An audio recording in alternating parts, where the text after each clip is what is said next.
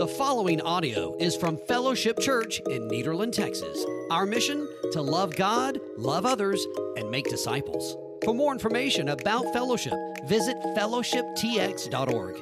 Well, Thanksgiving is over. I don't know about you, but I ate way too much food. Um, I ate an embarrassing, unhealthy amount of rice dressing and rolls. Uh, in fact, that's pretty much what I've eaten for every meal since Thanksgiving. Uh, I, now that Thanksgiving is over, we turn our attention towards Christmas, right? And uh, I told you last week that Thanksgiving was my favorite holiday. Uh, my second favorite would be Christmas. I love the music. I love the lights. I love the smells, the, the, the cinnamon Christmas spice type smell. I love all that. Most of all, I love what Christmas celebrates, right? That's um, something that is obviously important to us as believers the idea that God uh, is with us, right? The fact that, as Paul says in Philippians 2, Jesus existing in the form of God did not consider equality with God uh, as something to be exploited. Instead, he emptied himself by assuming the form of a servant, taking on the likeness of humanity. And when he had uh, come as a man, he humbled himself by becoming obedient to the point of death, even the death on the cross. That's some good news right there, right? That's that's what we gather each week to celebrate is the fact that Christ gave himself for us. That's the gospel, right? He came in the form of man. God himself humbled himself and came down to this earth in the form of a man and gave his life for us. I love Christmas, and today actually begins the season of Advent. Now, I'm, I'm, I'm curious, how many of you guys have ever heard of Advent? How many of you guys actually know what Advent is? All right, a few a fewer hands. All right. So Advent uh, is is a season um, that really is just a season of expecting. Okay. Uh, it starts the Sunday after Thanksgiving. It runs through Christmas Eve, and it just means coming. The word Advent, translated, literally just means coming. All right. Uh, our uh, Becca's family, her her mom and her brother are in town uh, this week. They come and they stay at our house, and our kids absolutely love that because when they come in, that means that they're spoiled rotten. My brother-in-law took all the kids yesterday to the store, and he has something that he calls he, they call him Bubby, and he's got something he calls Bubby Bucks, and he spends uh, ridiculous amounts of money on them every time he comes in town. And so they've learned they'll pull the money a little bit and save up. And so sometimes he comes and he doesn't spend anything, and then sometimes he comes in and they'll cash in. It's like 150 bucks, and uh, and so this was one of the times that they all went to the store Friday or uh, Saturday. They skipped Good Friday, went Saturday, and, and spent all, all, kinds of money. Well, as this uh, this event is coming up, right, the the, the in-laws coming in to town, uh, my kids go nuts, and Davis especially because he's so excited that they're coming in, right? And so all day they came in Wednesday uh, evening, and so all day Wednesday, and really it started Tuesday uh, Davis is just blowing us up. Like, what, what, what time are they coming in? What, what, what time is it right now? What time are they are they are they on their way yet? What's what time are they going to be here? And there's just this like intense anticipation that his grandmother and his uncle are coming in town, and he is just super super excited about it. And as it got closer, he even started like pacing back and forth in the living room and like couldn't sit down. As the, the nervous excitement was just building up. Uh, he started looking out the window, out the blinds, watching. Right? Are they are they here yet? And he asked every five seconds what time it was um, and his excitement for a reunion with a family member or family after so long of not seeing them was pretty intense. It was it was it was a little bit, um, to be honest with you, annoying as the parent having to hear that over and over again. Right? Uh, finally, I was like, there is a clock on the microwave. There's a clock on the stove. If you ask me one more time, I'm going to shove a clock down your throat. You better. but this is what Advent is. All right, Advent is us anticipating the coming of Christ. That's all it is. It's, it's us taking time out of the year to focus on this anticipation that we have of the coming of Christ. It's acknowledging that something is incomplete here and how uh, and uh, and earnestly waiting with a sincere hope for the future coming of the one who will make it all right again right? We, we recognize, I said that a while ago, we recognize that there's something amiss in this world, right? That there's something flawed in this world. And as believers, we have this hope within us that, that there's going to be a day when all of that is made right again. And that feeling of, of emptiness and the feeling of, of, of the devastating effects of sin that we see in our culture, all of that just fades away at the coming of Christ. This idea of waiting isn't anything new. We see the same idea of earnestly waiting in regards to Jesus' first coming. We see that over and over again in Scripture. But one example of this is found in Luke 2. Luke chapter 2, verse 25. Uh, we see accounts of two people who had this earnest expectation of the coming Christ. In verse 25, it says, There was a man in Jerusalem whose name was Simeon. This man was righteous and devout, looking forward to Israel's consolation. And the Holy Spirit was on him. It had been revealed to him by the Holy Spirit that he would not see death before he saw the Lord's Messiah. Guided by the Spirit, he entered the temple. And when the parents, talking about Mary and Joseph, brought in the child Jesus to perform for him uh, what was customary under the law, Simeon took, uh, uh took him up in his arms, praised God, and said, Now, Master, you can dismiss your servant in peace, as you promised. For my eyes have seen your salvation. You have prepared it in the presence of all peoples, a light for revelation to the Gentiles and a glory to your people Israel. His father and mother were amazed at what was being said about him. Then Simeon blessed them and told his mother Mary, Indeed, this child is destined to cause the fall and rise of many in Israel, and to be a sign that he will be opposed. And a sword will pierce your own soul, that, he, uh, that the thoughts of many hearts may be revealed. So there's this Simeon guy, and he's devoted his life to the coming of this Messiah, right? Simeon feels it. You can read in some of the things that he says. He feels this, this brokenness in the world, and he's longing. He's longing for things to be made right again, and he believes and he's put his hope in this coming Messiah. And can you imagine? You've devoted your life to this. The Holy Spirit's revealed to you, you're not going to die until the Messiah comes and you'll get to see it. Can you imagine the moment that he lays his eyes on that child? Imagine just the, the, the, the release and, and joy that would have, would have been there. But that's not the only person we see there in that passage in Luke. It goes on, it says, There was also a prophetess, Anna, a daughter of Phanuel of the tribe of Asher. She was well along in years, having lived with her husband seven years after her marriage, and was a widow for 84 years. 84 years she had been a widow. More than likely she was married at 13. You do the math. This lady was well well along in years. It says she did not leave the temple, serving God night and day with fasting and prayers. So all these years Anna would go to the temple and pray and fast with this expectation of this coming Messiah that would make all things right. It says, At that very moment, she came up and began to thank God and to speak about him to all who were looking forward to the redemption of Jerusalem. So here's an example of two people who gave their lives to watching and waiting for the coming Christ. Why, though? Why would anybody devote their entire life to that? Why would anybody devote their lives to something like that, this long expectation? The reason is this because they recognized the problem and trusted in God's plan for the solution. Right, these two people recognized that the world was not right, right? That there's sin and brokenness in this world. They recognized that and they had placed their hope in God's plan for restoration. They sensed the world was broken and the only hope they had was for a coming Messiah. Simeon calls Jesus God's plan for salvation, and Anna, Anna said he's the redemption for Israel. They sensed that the world was not right. There was a big problem, right? The world needed salvation. Israel needed re- redemption, and this coming Messiah was the only solution. So they were filled with a hope and an expectation as they awaited for his coming. And so today, we're going to start a new series for the next three weeks as we lead into Christmas on this idea of expectation, on this idea of, of, focusing ourselves, focusing our hearts and minds on the coming of Christ, right? The second coming of Christ, right? We recognize even though Christ has come and he's freed believers from sin, there are still sin, the, the effects of sin are still present in this world today, right? We see it, we feel it, we know it. And yet, one day there's a Christ that's going to come for the second time, and he's going to fix it all, right?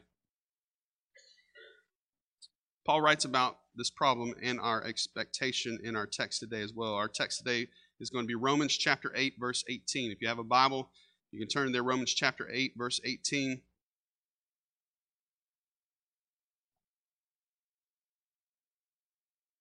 Paul writes, For I consider that the sufferings of this present time are not worth comparing with the glory that is going to be revealed to us. For the creation eagerly waits with anticipation for God's sons to be revealed. The creation was subjected to futility, not willingly, but because of him who subjected it, in the hope that the creation itself will also be set free from the bondage to decay into the glorious freedom of God's children. For we know that the whole creation has been groaning together with labor pains until now. Not only that, but we ourselves, who have the Spirit as the first fruits, we also groan within ourselves, eagerly waiting for adoption, the redemption of our bodies. Now, in this hope we were saved, but hope that is seen is not hope, because who hopes for what he sees? Now, if we hope for what we do not see, we eagerly wait for it with patience. So, just two points today. If you're taking notes, here's your two points. You can go ahead and write them down and then hopefully pay attention for the rest of the time. All right? Point number one is this the problem is sin. The problem is sin. Point number two is this our longing is for glory. All right, so point number one the problem is sin. Look at verse 18. He says, For I consider the sufferings of this present time are not worth comparing with the glory that is going to be revealed to us. For the creation waits with anticipation for God's sons to be revealed, for the creation was subjected to futility, not willingly, but because of him who subjected it in the hope that the creation itself will also be set free from bondage to decay into the glorious freedom of God's children. A few years ago, we were living in a, in a church parsonage, and uh, we were. I was in the bathroom one day, and, and happened to look up at a piece of trim in uh, in the bathroom, and like, they don't look quite right. Like it had these like kind of wavy lines. It was painted, but I could kind of see there was something off. So I just kind of poked it. My finger went straight through it into the wall behind it. And I was like, well, that's not right. Right? That's that's not it's not supposed to do that. So I pulled it back. I realized that that whole trim piece, it was like, you know, the wall paneling and then trim, the sheetrock above that.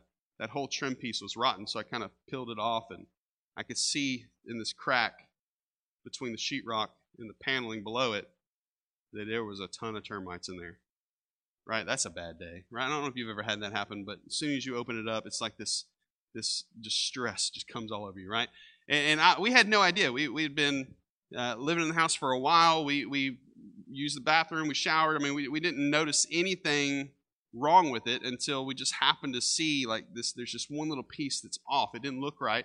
And as soon as we peeled back the layers and started digging, we see that this this the, these termites have just infested all through the bathroom. Right? They'd come up through the drain and the, and the slab, and they ate all the stuff behind uh, the shower wall. Uh, and, and, we had to tear out the whole shower, the tub, uh, all the way around to the toilet. I mean, just tons of sheetrock had to come out, and we had to replace a ton of studs.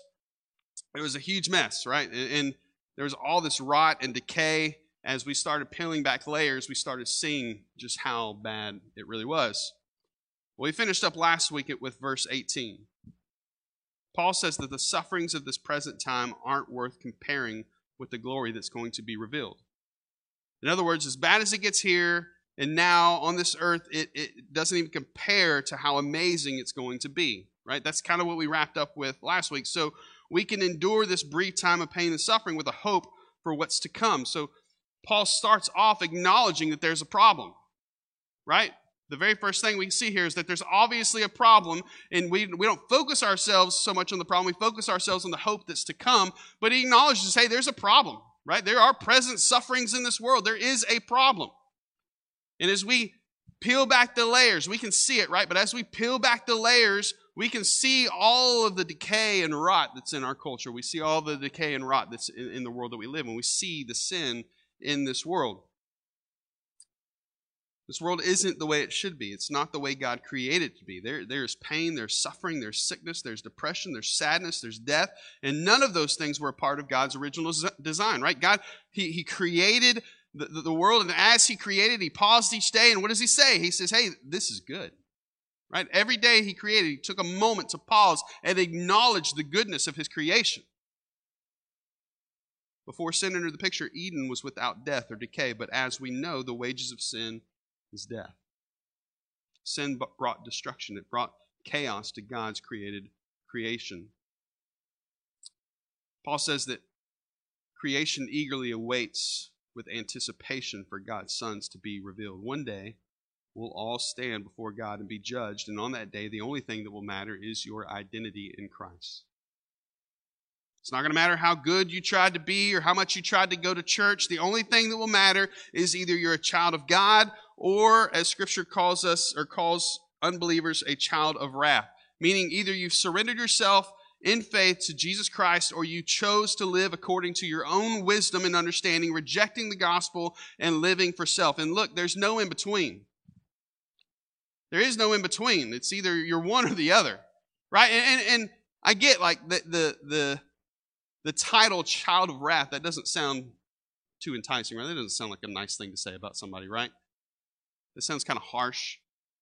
But the reality is, if you're a child of wrath, you've, you've chosen that for yourself, right? You've rejected the gospel, you've rejected Christ, and in your own rebellion, you've entered into that title yourself. And there is no in between. Jesus talked about this in regards to possessions. Matthew 6 24. He says, No one can serve two masters, since either he will hate one and love the other, or he will be devoted to one and despise the other. You can't, you can't have two masters. You can't have two masters. You can't serve yourself and claim to be a Christian at the same time. It doesn't work that way. If your life is all about self, if you haven't surrendered in faith to Jesus, then by your own choice, you are a child of wrath. And one day, Paul says that identity will be revealed. You can fake it until you make it now. You may have everybody in your life fooled. But God sees your heart, and He sees the true nature of your heart. And one day that true nature will be revealed. That's what Paul's saying. He says that the creation is eagerly awaiting that day. The creation is eagerly awaiting that day. Why? Because on that day, everything will be restored back to the way it was meant to be. Look at Revelation 21, verse 3. He says, Then I heard a loud voice from the throne Look, God's dwelling is with humanity. Can we just take a moment and reflect on how crazy that is? God's dwelling is with humanity. That's, that's an unbelievable reality that God chooses to dwell with us in our sin and in our rebellion. God's dwelling is with humanity and He will live with them. They will be His peoples, and God Himself will be with them and will be their God. He will wipe away every tear from their eyes. Death will be no more. Grief, crying, and pain will be no more because the previous things have passed away. Then the one who's seated on the throne said, Look, I am making everything new. He also said, Right, because these words are faithful and true. And God's doing something new. He's working, He's working everything out, and everything at the end is going to be made new. And these words you can take them to the bank because they're faithful and true. This is what Paul's talking about in our text. One day everything will be made new. No more tears, no more death, no more grief, no more pain. And until that day, Paul says the creation is subject to futility and in the bondage to decay. There's an obvious problem. Right? You I mean, just open your eyes. There's an obvious problem. We can see it. Things die, creation withers, man is prone to wander, right? We see this. Sin has brought death and destruction. Paul talks about this in regards to mankind in Ephesians 2. Ephesians 2, verse 1, he says, And you were dead in your trespasses and sins in which, in which you previously walked, according to the ways of this world, according to the ruler of the power of the air, the spirit now working in the disobedient. We too all previously lived among them in our fleshly desires, carrying out the inclinations of our flesh and thoughts. And we were by nature children under wrath as the others were also. Paul tells the, the Ephesians here, you were dead in your sins. You were dead in your sins. Let that sink in for a second. Apart from Christ, your natural spiritual state, it was death. This is what sin does it destroys. This is the problem. Sin destroys marriages, it destroys churches, it destroys friendships, it destroys children, it destroys careers and hopes and futures. The wages of sin is death. And we can sense it. We can feel that the earth is plagued by it. Sin is the problem. Paul says, You once walked in it, according to the ways of the world, according to the ruler of the power of the air. In other words, if you're a Christian, you once walked in the ways of Satan himself, in rebellion to God. And this wasn't just a momentary lapse of judgment, this was part of your character, it was part of who you were. It was part of your identity, Apart from Jesus, you lived carrying out the inclinations of your flesh and desires, and you lived to gratify the flesh with no real concern for self control and with no real concern for the things of God. And Paul says your very nature was a child of wrath. If you're a Christian, this was true about you before you came to Christ. If you're not a Christian, this is true about you right now. Paul's point here is that sin and rebellion is the problem. Sin and rebellion is the problem. It's what plagued us from the beginning with Adam and Eve in the garden. It's what plagued the nation of Israel as they wandered from the will of God and leaned into their own understanding, choosing not to acknowledge God. Because of that, they faced judgment. The problem is sin. Listen, the problem with your marriage is sin. The problem with your job is sin. The problem with your kids is sin. The problem with your with, with, with, our government is sin. The problem with our society is sin. The problem with this world is sin. It's your problem. It's my problem. It's the universal problem. It's it's all of our problem. That's that's what we face. Right? We, we, we think that there are so many things out there that, that, that, that that's our enemy and that we should wage war against. But listen to me this morning. Your your enemy is your own sin. And that's what we should wage war against. It's the problem, and, and still so many people don't even recognize it as the problem. John 3:19, this is the judgment. The light has become it has come into the world, and people loved darkness rather than the light because their deeds were evil. Sin is the problem, and yet people love to sin. That's a predicament, right? Sin is the problem. It's what brings death and destruction into this world. It's, it's, it's what causes so much grief. And yet we love it. We love to sin. It's, it's part of our nature. We were born into it. Listen to what King David says in Psalm 51:5. He says, Indeed, I was guilty when I was born. I was sinful when my mother conceived me. We love to sin because it's part of our nature, it's part of our identity.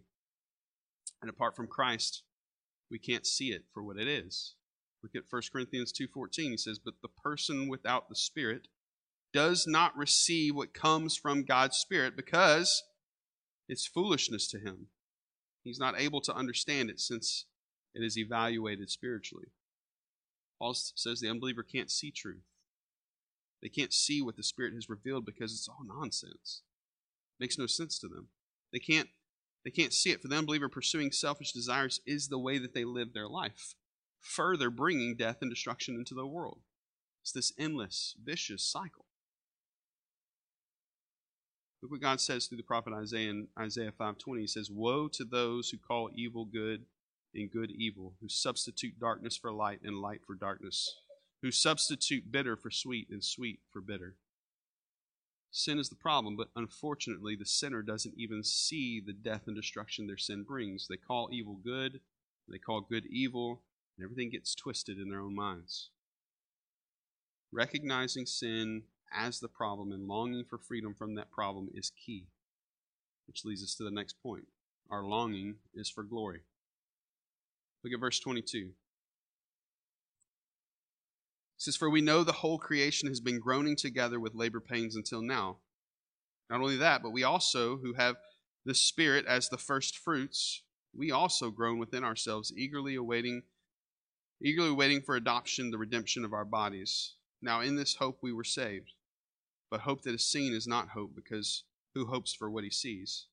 Now, if we hope for what we do not see, we eagerly wait for it with patience. You know, when you get sick, like, I don't know about you, I can usually tell, like, something's coming on, right?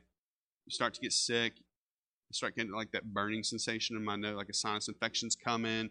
I start to kind of feel junky. I start maybe sneezing, or you know, you, there's like this like progressive way that it works, right? Like you can feel there's something not right, right? And and and it, when you have that, like a cold or something, it feels like it just lingers forever, right? Like you can't get rid of it.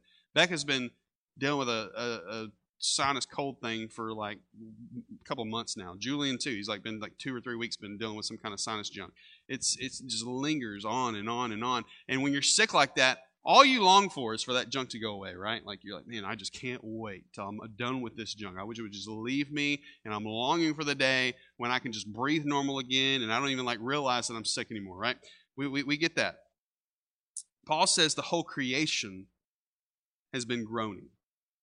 In other words, it's been longing for freedom from the curse of sin. Right? Sin is the problem, and creation has been groaning since the beginning of sin, right? Since Adam and Eve fell in the garden, creation has been groaning for a day when they will be freed from the curse of sin. And he says, Those who have the Spirit, we also groan within ourselves. Right? He says, a product of the Spirit's presence is a longing for what's to come. Right? If, you, if, the Holy Spirit dwells within you, then there should be something inside of you that, that longs for a day when you'll be freed completely from your flesh. During the day of Thanksgiving, like Becca's family, they, they, they cook really well, like good, good food. And, and, and they start in the morning, and it's usually about three or four o'clock before they finally finish cooking. And so, like all day, I'm nibbling, right? I'm sneaking in there, grabbing a little piece of, of, of a roll, just get a little taste, right? Or, or, sneak in there, grab a little piece of turkey, just get a little taste, right? And, and, and each little taste that you get, right? We, we made brownies for, uh, Davis kept begging me for to make brownies. So I made brownies, and what did they do? They were like getting a little taste of the little, you know, the thing that you used to stir it all up with. They're like licking those things, and Davis was like, "Give me that bowl." So he gets the bowl, and he's like, ah, he has like all over his face, right? Those little tastes are the first fruits of what's to come at that Thanksgiving banquet, right? Like that little taste of that turkey, it's it's it's like, man, I'm so ready for this thing to be done so we can actually eat and feast on this so I can hurt myself, right?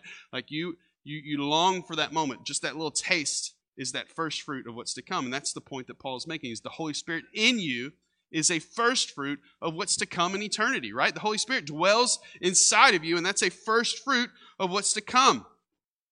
And, and, and if the, the Spirit dwells within you, you'll long for more, right? You're going to long for more freedom from sin, more righteousness, more intimacy with God. Look at what Jesus says about the Holy Spirit in John 14, 26. He says, But the counselor, the Holy Spirit, whom the Father will send in my name, will teach you all things and remind you of everything I have told you. Jesus knew that we needed help to walk in righteousness. He knew that we weren't capable in our own strength. And the same Spirit that teaches us and reminds us of Christ's words also screams within our soul that, hey, this world is not right and you need a relationship with Christ. You need to live your life for eternity, that there's this coming day when you'll be freed from all of the, the problems that sin brings. Paul says, we also groan within ourselves, eagerly waiting for adoption, the redemption of our bodies. Even though the Spirit of God dwells within the heart of every believer, there's still this flesh that draws us towards our selfish desires. You're bound to recognize that. Right? If the Spirit lives within you, the Spirit guides and He directs you, but it makes you even more aware of that flesh that's in there that draws you towards those selfish pursuits. Right? The more that the Spirit grows within you, the more acutely aware you are of your own sinful condition.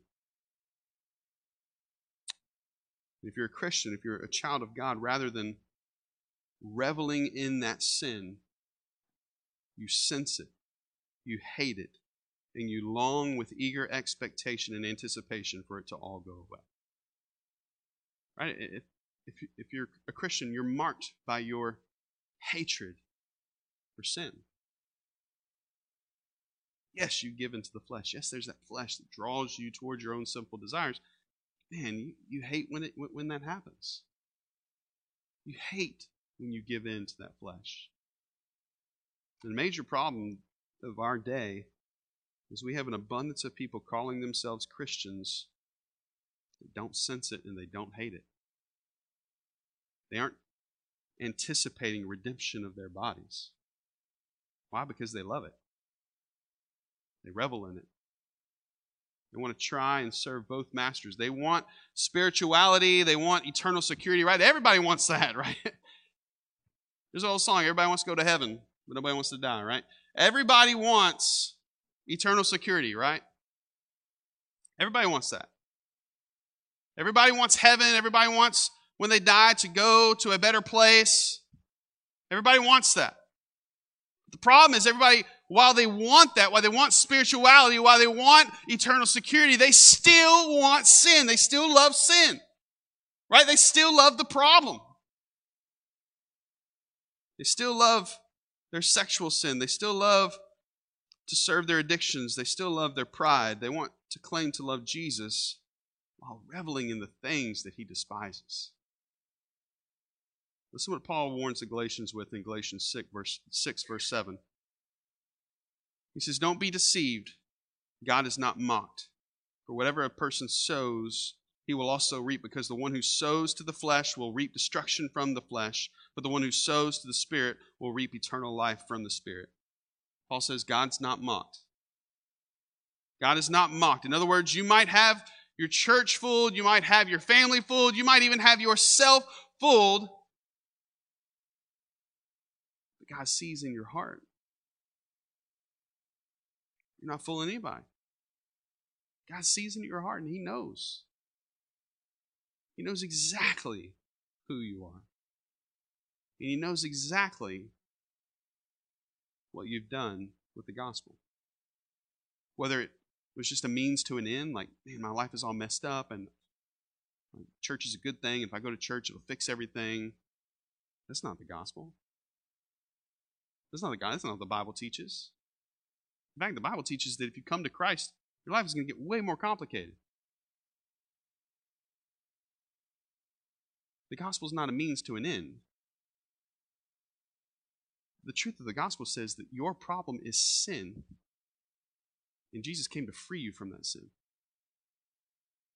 Not so that you can continue to revel in it and continue to live in it and walk in it, or for you to your eyes to be open to see sin for what it is, that, that it is death and destruction. And while you still have this flesh that draws you towards the things of your flesh, your selfish desires, and, and, and towards things of this world, Spirit lives within you now. And has opened your eyes to realize that that stuff is not what you want for your life. Whatever you sow, that's what you'll reap. If you're not bothered by sin, if you're allured by the things of this world, if you long for a life of unhindered fleshly pursuits, you've chosen your master. You've chosen yourself. And that's that's the real issue, right? That's the real issue, right? We, we, we want the stuff that the world offers. We want that. We want the party. We want this, the sex. We want the success. We want those things. It's, it's woven into our entertainment. It's woven into our value structures. It's part of our behaviors. And, and I'm not talking about the world that, that we as Christians live in. I'm talking about uh, a lot of people that, that wear this Christian label, but they're not the real deal. I'm talking about lifestyles that we as professing Christians have adopted. Christians in this era are not marked by holiness, we're marked by hypocrisy. Ask any lost person you know. What is the identifying mark of Christians? Most people you'll talk to, hypocrisy. Right? Because we claim to believe one thing, but our lives tell a totally different story. They see us at the same club on Friday night that they're at. Well, why don't I need that church then? Right? But they see us living and walking in adultery, why do they need the gospel? We're not marked by holiness, we're marked by hypocrisy. And, and, and, the truth is, a lot of people use that as an excuse for not coming to Christ, but the truth is, those people aren't Christians. That's, that's the issue. If, if you revel in sin, and there's not a distaste for sin within you, and you can live in sin with no, no issues, right? If you can there's old country song talking about living like hell on Saturday and then going to church on Sunday. Like, like that's not Christianity. That's that's that's not what the Bible teaches, at least. Right? Because if the Holy Spirit dwells within you, it creates this distaste for sin, right? Because you recognize sin for what it is. The wages of sin is death. The wages of sin is death. The problem is sin. And for the Christian, we recognize that and we want nothing to do with it. I'm telling you that It's because it's because there's a lot of, of people wearing a Christian label that aren't the real thing. There's a lot of people today wear the Christian T-shirt, but their hearts they're not marked by Christianity.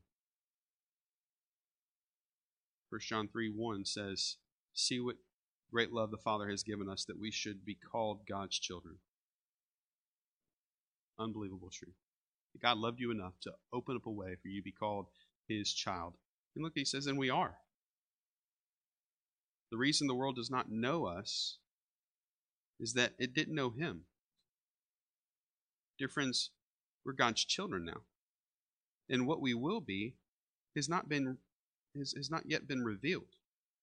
We know that when he appears, we will be like him because we will see him as he is. And everyone who has this hope in him purifies himself just as he is pure. Everyone who commits sin practices lawlessness. And sin is lawlessness. You know that he was revealed so that he might take away sins. And there is no sin in him. Everyone who remains in him does not sin. Everyone who sins has not seen him or know him. Not one a whole lot of people that I mean maybe a good percentage of people in the room that were not here when we did our first John study uh, a year or two ago. And so it's important to note that John's not talking about the act of sinning. We know that because of what he says in chapter 1, chapter 1 verse 8. He says if we say we have no sin, we're deceiving ourselves and the truth is not in us.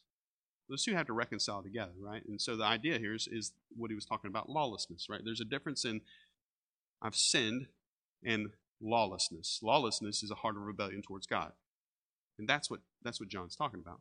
He's saying, look, if that's your heart, if you have a heart of, I know God's word says this, but I'm going to do this instead because it's what I want to do. It's how I want to live my life. And I'm going to, I'm going to presume on the grace and mercy of God. If that's your heart, John says you're not a Christian. God doesn't dwell within you, the Holy Spirit doesn't live inside of you. That's just the truth of the scriptures. Right? And, and we, we, in our day and age, that's a harsh truth, and we don't like to draw black and white lines, but that's, that's what John says clearly there is that if you if you can live in rebellion to the things of God, then how can God dwell within you? He says that you can't have that rebellious heart and call yourself a Christian. The, the Christian mourns the fact that sin is a part of their life. Their eyes have been opened to sin's reality and they hate it. This is what we're marked by. Yes, we, we, we have a flesh and we give into that flesh sometimes, and that makes us hypocrites. But for the Christian, we hate that. We mourn that. We're broken by it. And we long for a day when our bodies will be redeemed. It will no longer be given to the sin that has wreaked so much havoc and so much destruction and so much pain and so much heartache in our world and in our own personal lives. Paul says this is the hope that we were saved. But hope that is seen is not hope because who hopes for what he sees? Now, if we hope for what we do not see, we eagerly wait for it with patience. This, this is a faith thing. We know that the problem is sin. We hate it. We mourn it. And yet, we know it's only a temporary struggle.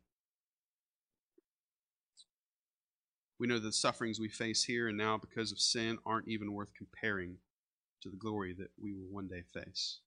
The problem with sin, and as believers, our hope is in a future freed from sin.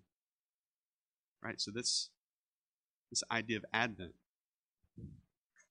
is expecting that day right? Living your life. Recognizing that sin is your problem and mourning it and hating it, but living with an expectation that one day there'll be redemption for your body. And the flesh that you now war against on a daily basis will no longer be a problem for you. You'll be freed from it and made back into the image of Christ. I want to wrap this up this morning with the rest of that passage from Ephesians 2. In verse 4, he says, You're dead in your sins and, and all those things. In verse 4, he says, But God, who is rich in mercy, because of his great love that he had for us, made us alive with Christ, even though we were dead in our trespasses. You are saved by grace. He also raised us up with him and seated us with him in the heavens in Christ Jesus, so that in the coming ages he might display the immeasurable riches of his grace through his kindness to us in Christ Jesus. For you are saved by grace through faith, and this is not of yourselves, it's God's gift, not from works, so that no one can boast. For we are his workmanship, created in Christ Jesus for good works, which God prepared ahead of time for us to do. That's the gospel right? Yeah, sin's the problem. Yes, you're dead in your sins, but Christ came and he made a way for you to be made alive again. Right? That's the gospel. That's why we're here today. We're not here today to be entertained by music and for you to listen to me talk for 30 minutes, 45 minutes. We're, we're here today to celebrate the reality of this truth, this gospel. This is the gospel. This is why we have a hope. This is why we hope in a future freed from sin because we've been made alive with Christ Sin isn't something we revel in because we've been awakened to the truth of sin's destruction and the immeasurable riches of his grace. So here's the takeaway this morning. If your eyes haven't been open to see sin for what it is, you still have a rebellious heart towards God. If you find yourself saying, I know God's word says this, but you still want to just do things your way, my prayer is that God is revealing himself to you now and that you will surrender to Him in faith. Here in a moment, the band's going to come up here and they're going to sing another song. The lights will dim a little bit.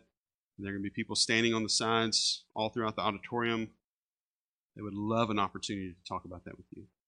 If you, like, man, I don't know if I've ever really given myself to this, right? There's no fruit of, of Christianity in your life, no fruit of salvation, the Holy Spirit there's no fruit the Holy Spirit dwells within you. There's still this just complete apathy towards the things of God.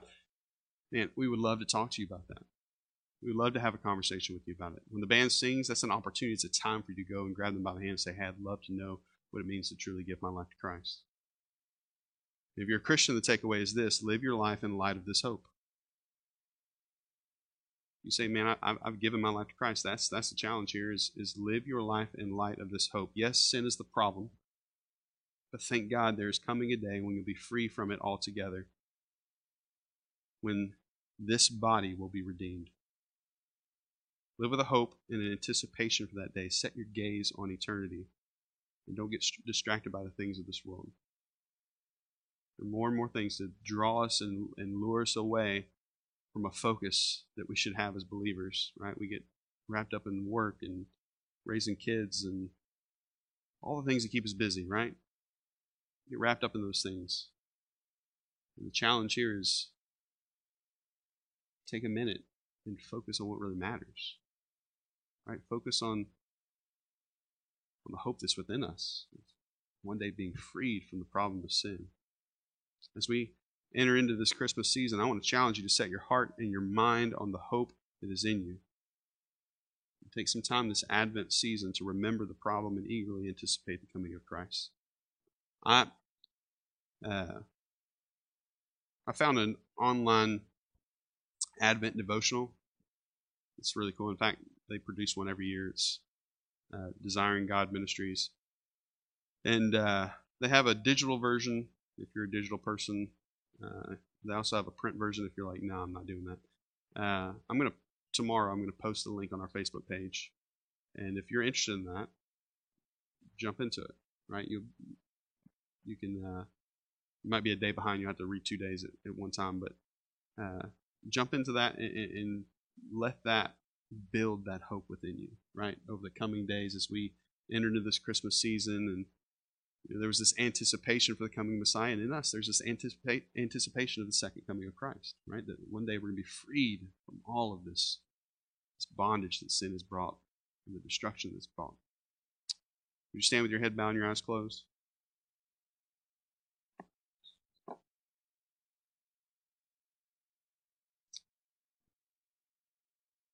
God, we,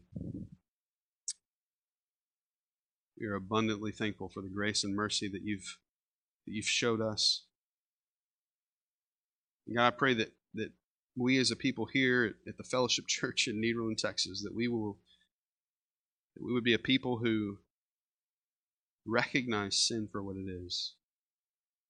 That we wouldn't be marked by our hypocrisy, but we would be marked by our holiness. And not a holiness that we've obtained in our own strength, but, but that your Spirit working in us and sanctifying us and molding and shaping us into a people that bring glory to you. God, I pray that our focus would not be on the circumstances of life, but our focus would be on this hope that's in us, this expectation just burns within us. God, we we can look around and see the devastating effects of sin in this world. We can see how it's broken marriages and families and destroyed churches and brought death and destruction to people's lives. We see it. We've seen how it's brought death and destruction to our own lives. God, we mourn it. Thanks to your Spirit within us, we see it for what it is. Our eyes have been opened. We hate it. God, we long for the day your Son comes brings redemption to these bodies. We're freed from the flesh freed from the, the rot and decay that sin has brought to this world. When you come and make all things new, God, we live for that day. We pray that your Spirit would constantly remind us of this reality so that we can live with that focus. God, I pray that you would be glorified in this time of invitation people would respond as your Spirit is leading this morning. If anybody doesn't know you as their Savior, that they would go to the sides and have a conversation. And for those of us who are Christians this morning, that we would, we would set our hearts and our minds to be focused on what really matters. In your name we pray. Thank you so much for listening, and we always welcome you to join us at Fellowship Church in Nederland, Texas, where we gather, grow, give, and go.